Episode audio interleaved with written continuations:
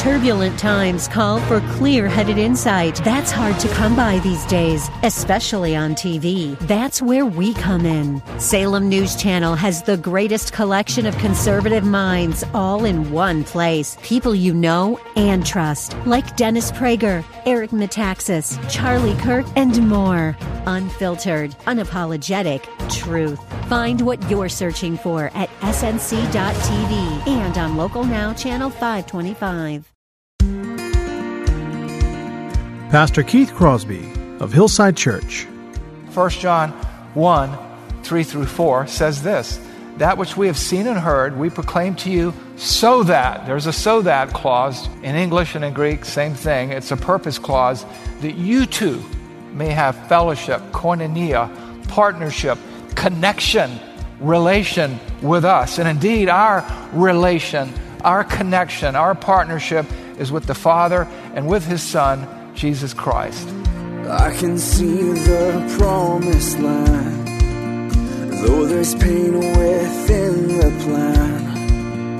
There is victory in the end.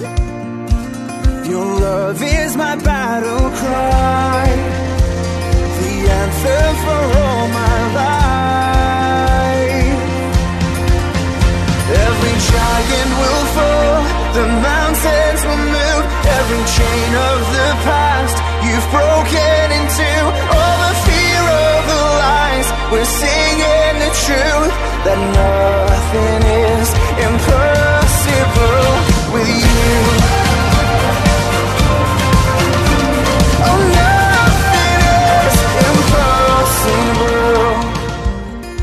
Well, hello and welcome to today's edition of the Grace to Live radio broadcast with Keith Crosby, Senior Pastor of Hillside Church in San Jose, California. We are so blessed that you've chosen to spend time with us today on the broadcast. And as always, we would encourage you to follow along with us in your Bibles if you can.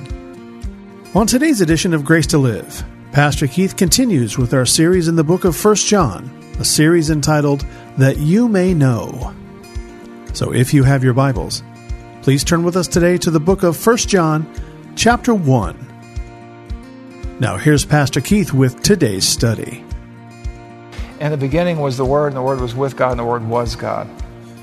This is who we heard our message from. This is what we have seen with our own eyes, have touched, have handled, it says in some translations. This is what we proclaim. This is what we proclaim to you. And you know, it's a pity the way that we treat the word fellowship today. You know, I almost wish they didn't use it here because we think of fellowship as something social. A better word would be partnership. Koinonia doesn't mean we hang together at potlucks. It's got nothing to do with that. And you know, 80s and 90s Christianity really got into that whole thing. It was an era of not a great deal of discernment, unfortunately. But he wants to, you to have connection with him and his gospel ministry, partnership. And his partnership is with God in Christ. And so your joy is complete, is made full, is completed. Their joy is made completed through your salvation, through your transformation, and your ministry in the gospel. That's what's going on here. There's nothing secret, nothing hidden there. John, John, is writing in this first epistle, First John, because he's got something to say to you, to me, to the church. And he is driving his point home. You know, the other thing about First John is this like the Gospel of John, the thesis statement comes near the end. And the thesis statement for First John is found in First John 1, uh, 1 John 5 13. I write these things to you so that you who believe in the name of the Son of God, that you may know, that you may know that you have eternal life. Many of the Christian sounding world religions, the dominant one, always tells you you can never be sure of your salvation. You got to keep on doing these sacraments. You got to keep on doing this. You got to keep on doing that. All the other cults do the same thing too. You can never be sure. It's faith plus works. That's not what John is saying here. John is saying you're saved by faith. The faith will produce works, but the works don't save you. And so, what we have here in the opening four verses, they sort of set the table for the discussion that's going to follow. The tests of life that we do well to take and consider just to make sure to check ourselves, as Paul writes in 1 Corinthians 13, to make certain that we're in the faith. To diagnose the spiritual condition of ourselves and others as well. And to be reassured. You know, a lot of people come to me and say, Oh, I'm just not sure of my salvation. Assurance of salvation has nothing to do with how you feel. It has to do with the faithfulness and promises of God. These tests of life may help you confirm things. So, over the next 14 to 15 weeks, let's let John be our teacher. Let's let John be our diagnostician. And let's dive into the study because John has a lot to say to us about ourselves, our faith, our lives, our ministry, our joy, our peace. So, how can you get the most out of this series in the, in the months ahead? What I'd like to do today is to give you at least three things that you can do to get the most out of this series. The first thing that you can do, starting with, is this, is to know who's telling you all this. To wrap your mind around who the author of this epistle is and what he's seen and where he's been and what he knows for sure. This is not some armchair philosopher. You know, there are some people who've never read a book that they didn't like to the point that they've got no discernment and they'll just incorporate all kind of gobbledygook into their faith. Their faith looks like an ugly, incompetent quilt. So know who's telling you all this in this epistle. And so, and, and, who's telling you this? What, what do we know about them? Even if we didn't know it was John, how, how does this point toward John? How does this point toward apostolic authorship? Look at 1 John 1 1 and verse 3. What we see here is somebody who is an eyewitness to the ministry of Christ. That which was from the beginning, which we have heard, which we have seen with our eyes, which we have looked upon, which we have touched with our hands concerning the word of life. What is going on here? This is a contemporary of Christ. This is somebody, you know, today you drive around, you see these churches, apostolic this, apostolic that, and the pastor calls himself apostle. In the book of Acts, it makes it very clear an apostle is someone who came and went with Jesus, who saw him come and go, who saw him crucified, who saw him resurrected. And that word can mean other things too, but we want to be careful with this. This isn't some dilettante. This isn't some would be philosopher. This isn't, this is an apostle writing. This is a witness, a contemporary of Jesus Christ. He's not some speculator getting into speculative theology and getting in over his head. This isn't guesswork. John is dealing in realities as an eyewitness, as an apostle, to what he saw, to what he heard, to what he touched and felt. He saw Jesus crucified and he handled the resurrected Christ. And so the Apostle John sort of lays out his credentials here in this prologue, foreshadowing all he's going to discuss as well as his credentials. Know therefore who's talking to you, an eyewitness. You see the same thing in the Gospel of John when he talks about this and where things were geographically. John is an eyewitness. And this prologue, this prologue makes it very clear. And it's kind of interesting because speaking of prologues, you know, we see these words, the word of life, you know, in the beginning and everything else. Doesn't it harken back to the Gospel of John? John 1 1, in the beginning was the Word, and the Word was with God, and the Word was God. Or John 1 4, in him was life, and the life, there's that word in the prologue of 1 John, and the life was the light of men. The light shines in the darkness, and darkness cannot overcome it. John 1:14, and the word became flesh and dwelt among us, and we have seen his glory, that which we have seen and heard. Glory is the only Son from the Father, full of grace and truth, which brings us right here to this prologue. That which was from the beginning, which we have heard, which we have seen with our own eyes, which we have looked upon and touched with our own hands concerning the word of life. The life was made manifest. Like a light shining in the darkness. And we have seen it and testified to it and proclaimed to you the eternal life which was with the Father and was made manifest to us. Both of these documents are written by the same writer. He's an eyewitness. He was talks about the in the beginning God, the in the beginning Savior, the Word of life, the light that shined in the darkness. You're going to see later on, he's going to talk about God is light, and in him there is no darkness at all. Both prologues introduce the same person, the same Savior, God incarnate, Jesus Christ. And like I said earlier, both, both of the books uh, give their thesis statements at the end. You know, John 20, 31, but these things are written that you may believe that Jesus is the Christ, the Son of God, and that by believing you may have life in his name. And 1 John 5, 13, I write these things to you who believe, this is written to the believer, in the name of the Son of God, those who believe in the name of the Son of God, that you may know that you have eternal life. So, this is an eyewitness this is John the Apostle. This isn't, I remember reading some liberal esque uh, commentary saying, well, this wasn't John, this was a pious forger. I'm like, a pious forger? What is that like, a life giving murderer? I mean, you think of the way people think today. No absolute truth, a pious forger.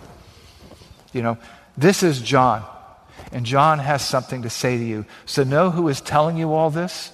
because you're going to want to respond to the teaching of one of the apostles accordingly. Now, who wrote the Gospel of John and who wrote First John and who wrote the book of Revelation? Well, the first answer is John. The second answer is what? The Holy Spirit. This is the Word of God. So, understand who's talking to you here and why you need to listen. Secondly, understand his message. Understand what John is proclaiming.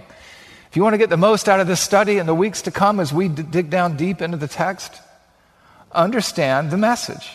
You see this in 1 John 1 at the end, I call it 1c, to verse 2.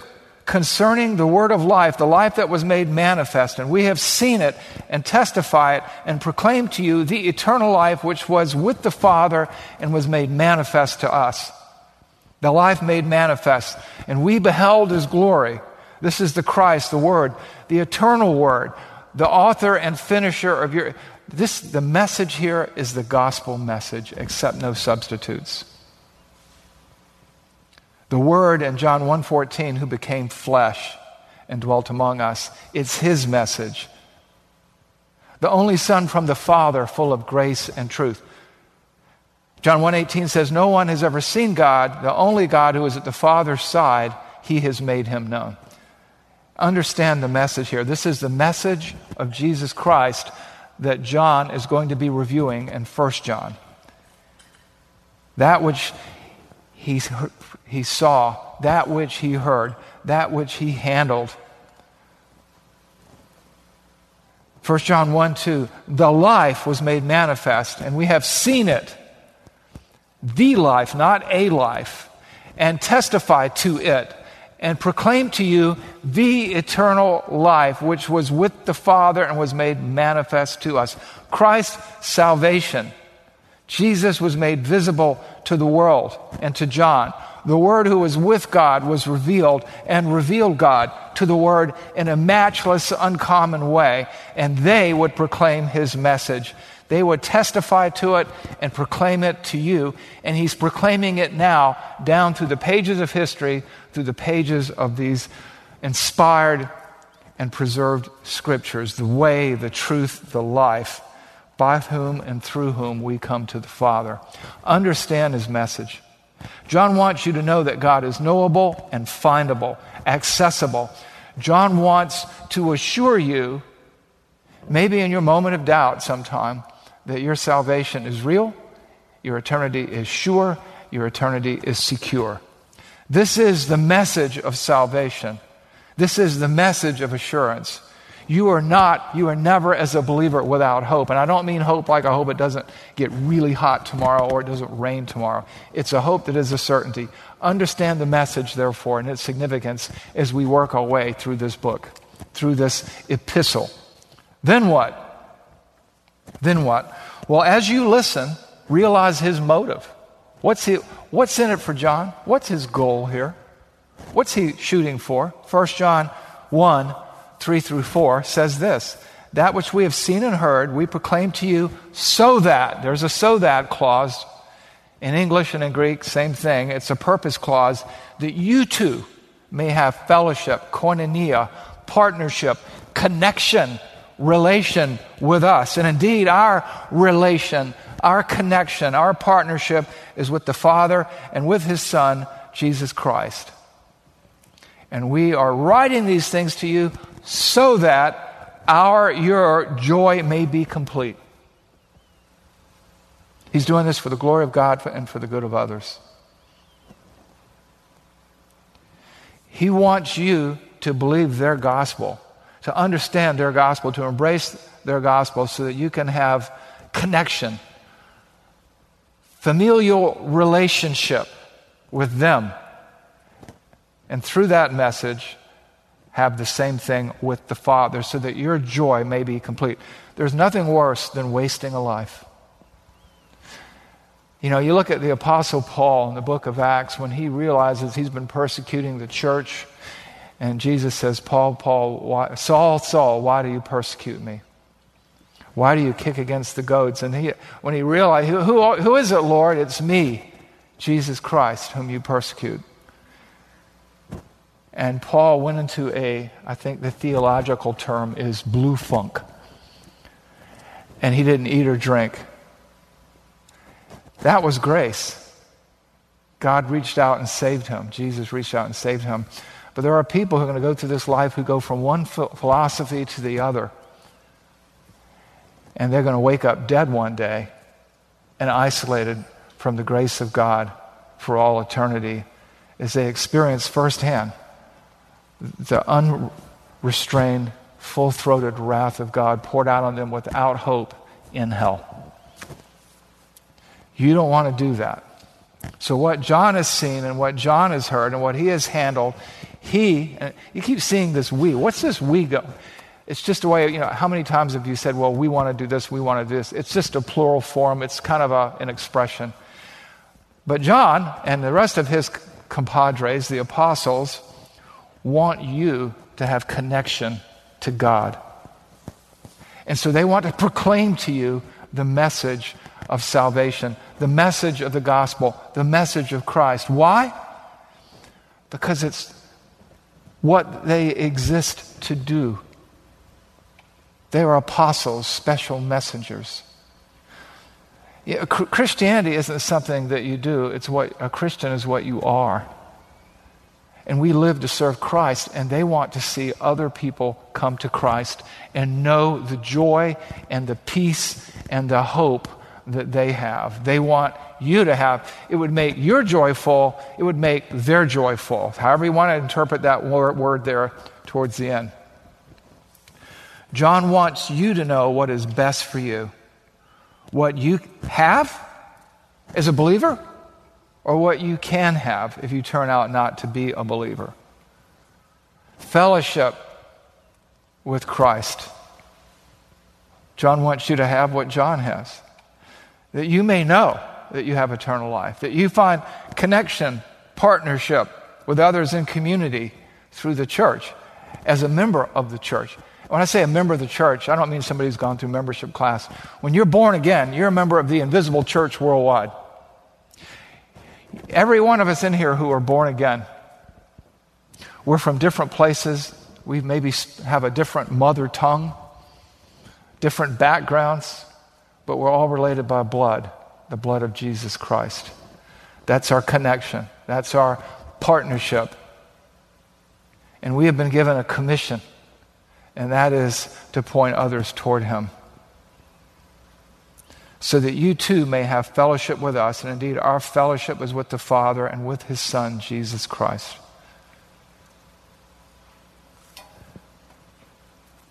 Their joy comes through your salvation. Your joy comes through your salvation. And so that's his goal. I write these things that to you who believe in the name of the Son of God, that you may know that you have eternal life, regardless of what these people who left the church, these Gnostics, said, regardless of what the false teachers say, that you can never be sure, you can know. And so I write these things to affirm and confirm your salvation. What is written here is written for your good. This is what will bring you complete joy experiencing the fellowship and connection with Christ. So, just to review, know who is telling you these things an apostle, an eyewitness. Understand the message. This is the message. This is basic Christianity. This is the gospel of Jesus Christ. This is the message of salvation. Realize his motive. It's not, he's not trying to get you to join his lodge, he's trying to point you to eternal life, the only thing that can satisfy your soul. You see, today, maybe today, maybe your faith is kind of a train wreck. Maybe I don't know where you've come from. I don't know what, what your teaching has been prior here to here. But maybe you're in a period of self doubt. And I'm hoping that this gospel for you, this, this epistle, this gospel epistle, will help you to understand where you stand in terms of eternity much more clearly, so that you would have indeed that peace that surpasses human understanding. And so, as we go through this epistle, it's going to raise a number of pointed questions that leave no room for doubt. And the question is, I guess by way of application, is are you willing to listen and embrace and consider these questions and the answers they may produce in your own heart? Are you willing to learn, to grow, or receive in your faith? Are you w- willing to grow in your faith or receive salvation for the first time? And rejoice in whichever it is. You, I remember a man in my church years ago, he used to come and sit in my office, and we, sp- we had on, on, ongoing conversations once a week for five years. And at year four, I said, You know, you're not a believer, don't you? I've been a Christian for 20 years. I said, Well, you you may know about God, but you don't know God. How arrogant is that? I said, I just know by the way you live your life. And eventually he came to the conclusion, he embraced Christ, and his life was transformed. Are you willing to accept the diagnosis of Scripture? This is what you've got to ask yourself. I want you to consider these tests of life in your own life and take a sober look at your life and the lives of others whose salvation you may have taken for granted to see if you or them are in the faith. And if you are, to rejoice in that and to excel still more. Because First John is a call to the fundamental truths of the Christian faith. It is the basics of Christianity. And these tests here are going to tell you where you stand and maybe where you need to grow. So, be in prayer for this series. Please read 1 John. You can read it in under 45 minutes. Just start reading it over and over as we prepare to get into the test of life next week. In the meantime, let's pray. Heavenly Father, we thank you for this introduction to the epistle of John, this first epistle. Lord, uh, these tests of life, Lord, are there for our good, Lord, for our peace, for our assurance. They're also there to challenge our thinking as we work out our salvation in this life with fear and trembling, knowing that it is you working in us to will and to work your good favor. Father, help us to be good students, humble students, obedient students, willing to go wherever you will take us. Father, we just thank you that we could get this introduction out of the way. It's not, a, it's not an unpleasant chore, it's a wonderful start, Lord to a season of transformation in my life, and I'm sure in the life of others. So we pray these things in Jesus' name. Amen.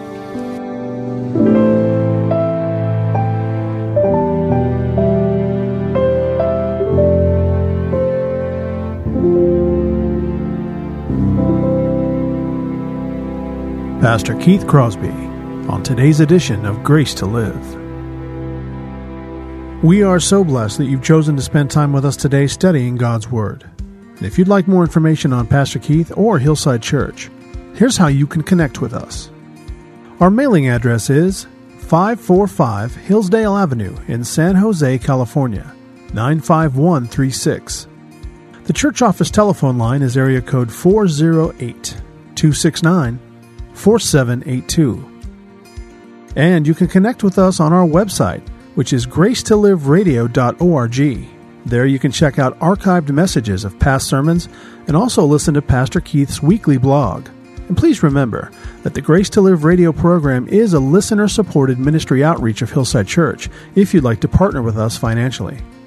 Again, all of these things are available to you on our website, gracetoliveradio.org. Also, I'd like to remind you that Pastor Keith and the staff here at Hillside always look forward to hearing from you.